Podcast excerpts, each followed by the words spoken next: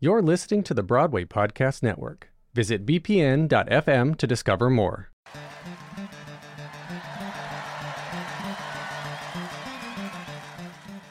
You're listening to The Ensemblist, the only podcast that shows you Broadway from the inside out. Welcome. I'm Mo Brady.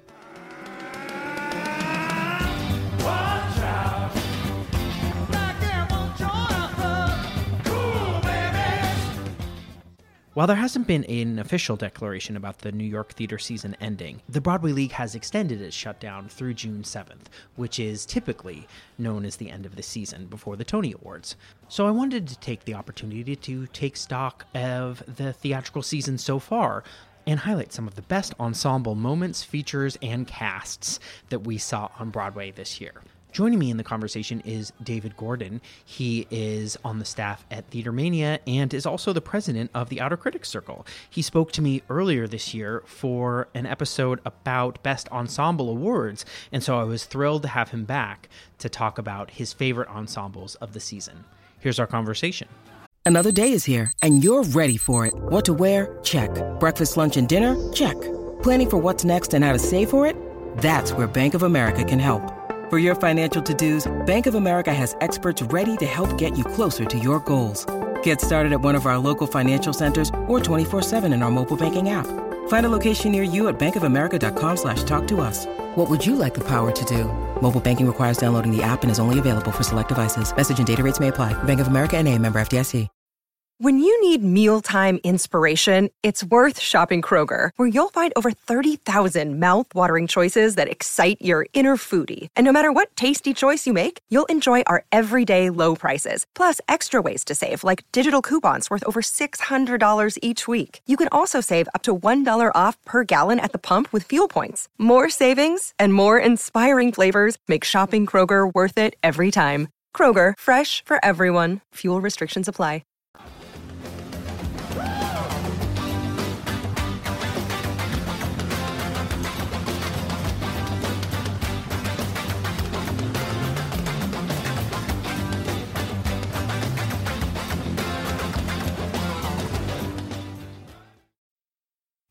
Hi, would you introduce yourself and tell me where you're calling from today? Hi, I'm David Gordon. I'm senior features reporter at theatermania.com and president of the Outer Critics Circle. Coming to you live from my apartment in Astoria, Queens.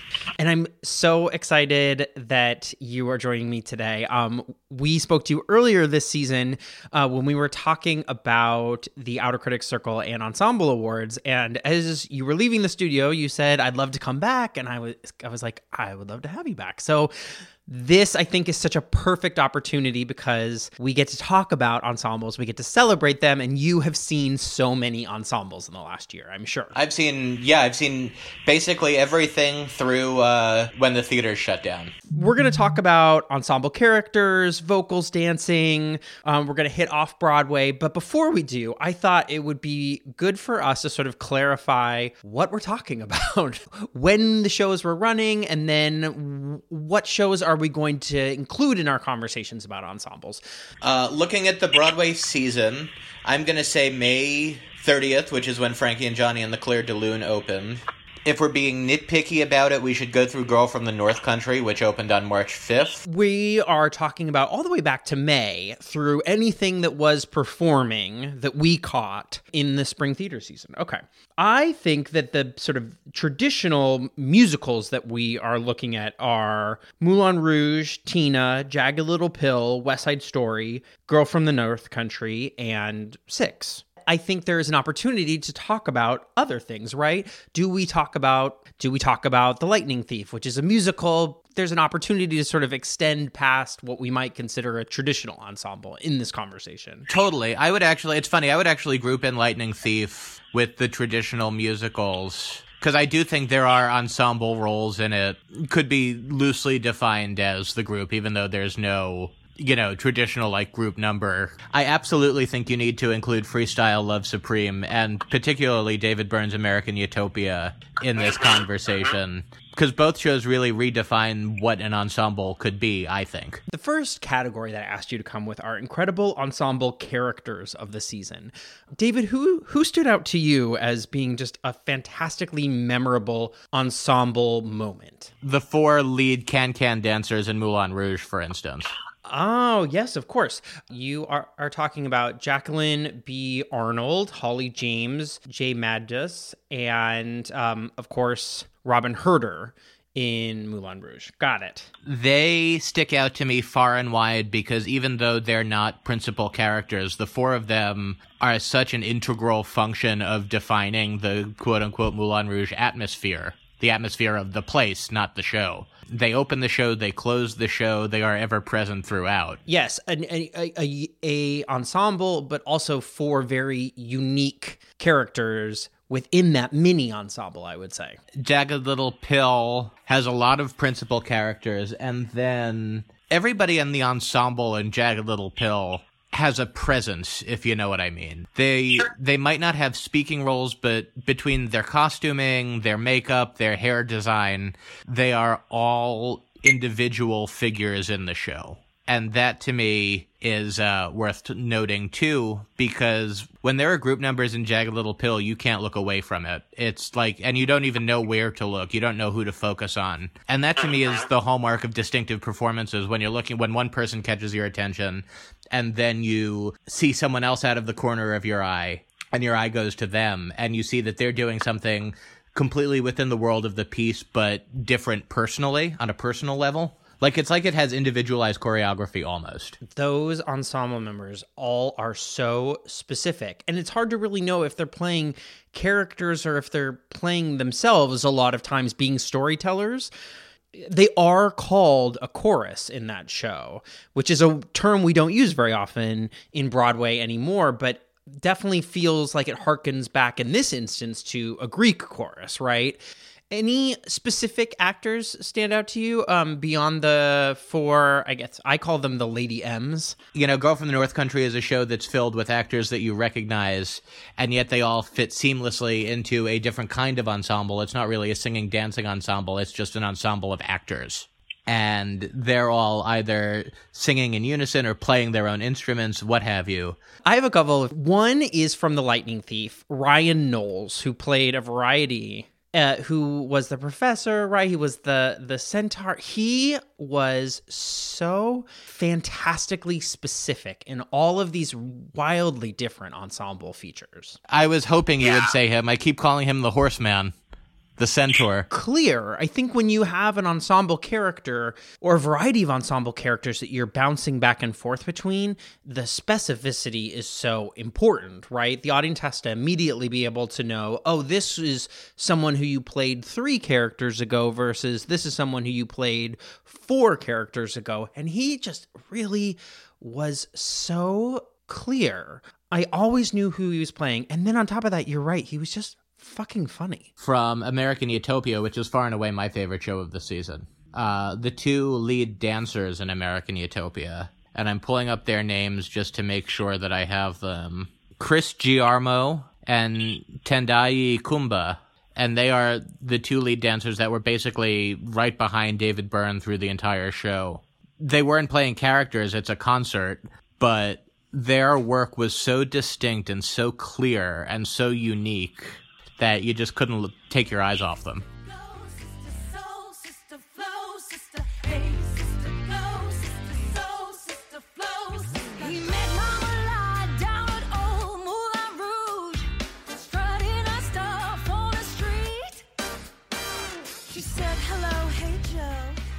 So let's move on and let's talk about vocals. I mean, who in ensemble roles this season really stood out to you? Just like brought the house down with a, a, vocal moment for you. Vocally, as a group, I think the cast of Tina really knocked it out of the park. Yeah, you felt like you were watching a rock concert through the entire time. I think vocally, the ensembles of Tina and Girl from the North Country, for completely different reasons. Girl from the North Country is a soulful, deeply felt group, and you could tell that the music has emotional resonance for everybody on stage. Jeanette Bayardelle does a gospel encore. I'm blanking on what song it is right now at the very end of the show. That just blows the roof off the place. So for picking one person, she would be it for me. I want to give some love to Antonio Cipriano. Oh, I love him. He's adorable. Yeah, he who p- plays Phoenix in Jagged Little Pill. That's the the lead character's on again, off again boyfriend, on again always boyfriend. Would be would be boyfriend. He is an incredible vocalist and has a lot of music in that show. It's it's actually feels strange to me that he is in the ensemble because I think there it is such a strong feature. Yeah, I th- my my hunch my hunch is that because he's so young and this is his Broadway debut, if someone with a, a bit more street cred at the time may have been playing the role, they probably could have got to the principal bump, but but for whatever reason, Antonio is on an ensemble contract, does have a lot of ensemble moments in the show, and do it in addition to this featured role, but he has such a great voice just like the kind of voice that you want to like turn into a bath and then like get into and just feel the like warm honey vocals surround you Ugh, it it's fantastic. Let's talk about dancing. I mean, honestly, when people think about ensembles, they often think about dancing before anything else. Um, and we got to see some great dance um, on Broadway this year. What uh, ensembles or specific performers stood out to you? Hands down for me, the cast of West Side Story wins this one. They're doing new choreography. It's not the Jerome Robbins choreography that everybody knows. It's choreography by Anna Teresa de Keersmaeker, and I'm. It's this very acrobatic, very it's the complete opposite of what you think of West Side Story. It's very primal, is completely in tune with Ivo Van Hove's the primal nature of his production where you know bad things are going to happen from the first minute in the show. There's no question about that. Work that you would expect to see on a modern dance stage, not Broadway. It's a lot of outstretched limbs. It's a lot of kicking. It's a lot of I've been calling them windmill arms. It's a lot of mm-hmm. it's a lot of combative argumentative choreography and half the time they're doing it in the rain on a wet stage. The fact that they're able to do it night after night safely eight times a week uh, is a testament to the work that they do to prepare for it. In general, I felt like there were many elements of the show that made the material feel so much more dangerous to me. Cutting it down to one act, the doing away of the Jerome Robbins choreography, the taking out of some of the language of like kiddo and dancing around in the rain. Like I was like please don't break anything. Please don't break anything. The thing to me that is most uh, indicative of Ivo Van Hove's direction, and the, I feel like the people listening to this will have probably seen at least one Ivo Van Hove production. But in the shirtless dance scenes in the rain, there's a videographer who's also shirtless with his video camera f- recording the fights. I would love to give a shout out to one specific West Side Story cast member, Ricky Ubeda, who is an amazing dancer. I mean, he's such a doll, such a champion of this community, and in an ensemble of performers that are doing incredible movement. Ricky just like stood out. Maybe it was his placement on the stage, maybe it was the fact that I I know who he is, but he moves like nobody else moves. It's this strange, not strange, it's this incredible dichotomy of kind of throwing limbs around, but they're always landing somewhere very specific. It's like I could never move like that. The other dance performance that I'd love to shout out is Heather Lang in Jagged Little Pill, who does the dance on the couch. Elizabeth Stanley, she sort of plays like dream MJ or demon MJ or like the, she's sort of like an a, a part of her um, subconscious, I guess. It's a fantastic number. It is an incredible, you know, so much of the sort of taking the the familiar catalog of music and putting it in the world of musical theater. A lot of it is done in sort of the way that you might imagine it. You know, um, Isn't It Ironic is set in a classroom and someone is giving a poetry presentation. They're saying the lyrics to the song isn't an ironic and then other characters are like well that's not ironic you know like it's sort of the way that you you might expect the number However, this number with Heather and Elizabeth Stanley is done in this completely different style than anything we've seen before in the show. It is feels wildly unique, is really effective. Heather moves her body. She's a mom. She had a hip replacement in the last year. like she's moving her body in ways that I don't understand. Like I don't know how that happens. Um and it is just wildly effective.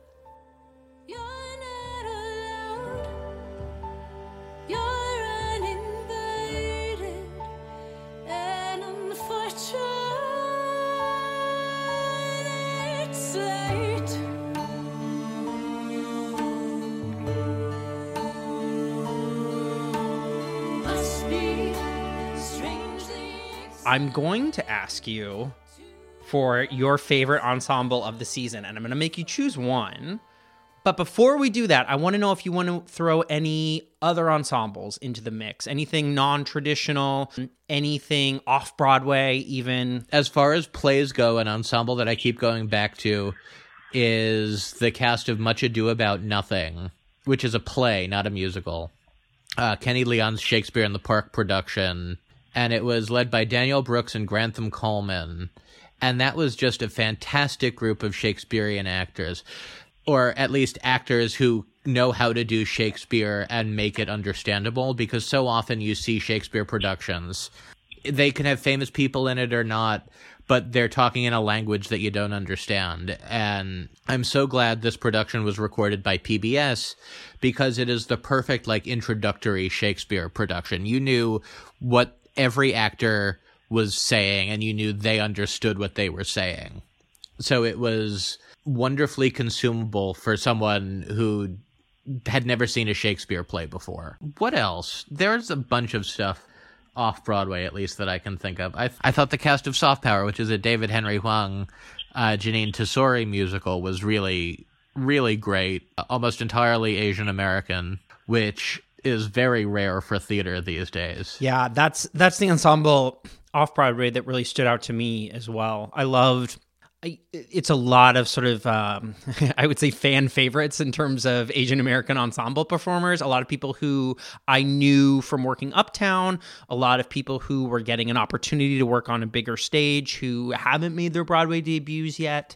Such a strong group of storytellers. I mean, there's a couple moments. I think at the end of Act One with all of the guns with the ensemble, right? And then and then there's the end of the show moment where the whole entire company is standing at the edge of, edge of the stage looking directly into your eyes in is it is it the Newman Theater this is the this is the space where a chorus line debuted where Hamilton debuted it's a very intimate space and the audience is sort of at a rake so when you know, just like that moment in Hamilton where uh, the timeline in the opening where they all stand at the end of edge of the stage, it feels like that.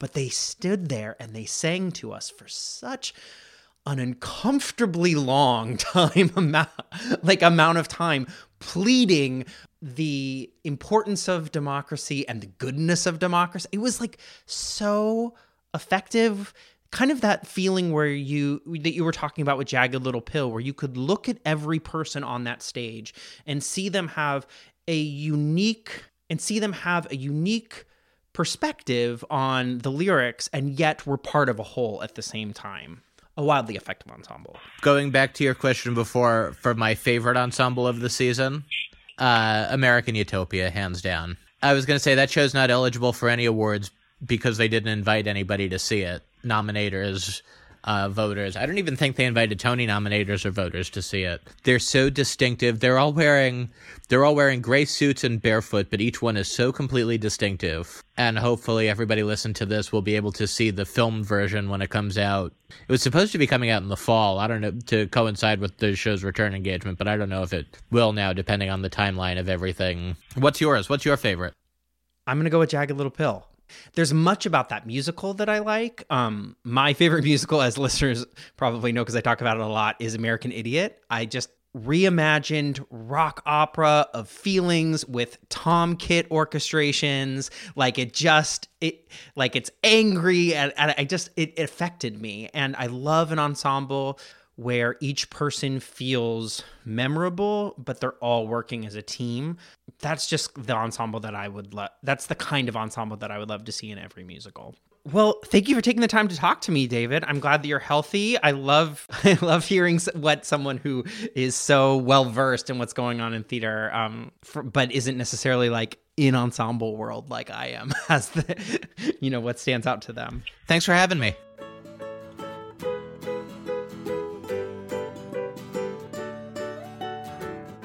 Special thanks to David Gordon for sharing his stories with us today. The Ensemblist was produced today by me, Mo Brady. There are two great ways you can be helping the Ensemblist right now. One is by leaving us a rating and review on Apple Podcasts, and the other one is by becoming a Patreon member, which you can do at patreon.com slash the ensemblist. Please follow us wherever you listen to podcasts, whether that be on Spotify, on Apple Podcasts, or at our home of Broadway Podcast Network at bpn.fm. You can also follow us on Instagram to see the latest information from our website and our podcast feed. Thanks for listening. Until next time.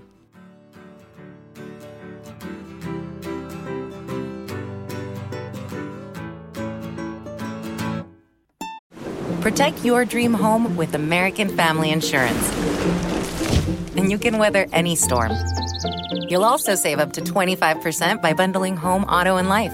American Family Insurance. Get a quote. Find an agent at amfam.com. Products not available in every state. Discounts may not apply to all coverages on an auto or home policy. Discounts do not apply to life insurance policies. Visit amfam.com to learn how discounts may apply to you. American Family Mutual Insurance Company SI and its operating companies American Family Life Insurance Company 6000 American Parkway, Madison, Wisconsin.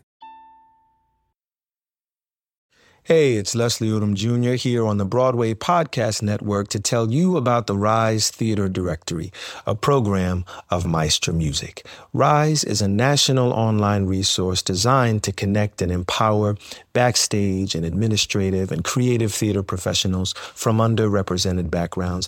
If you work or aspire to work in the theater community, this can help you find your next project. And if you hire theater professionals, search the Rise Theater Directory to find your next team. Create your profile now and get more information by visiting risetheater.org. That's theater with an R E R I S E T H E A T R E dot org because only together we rise.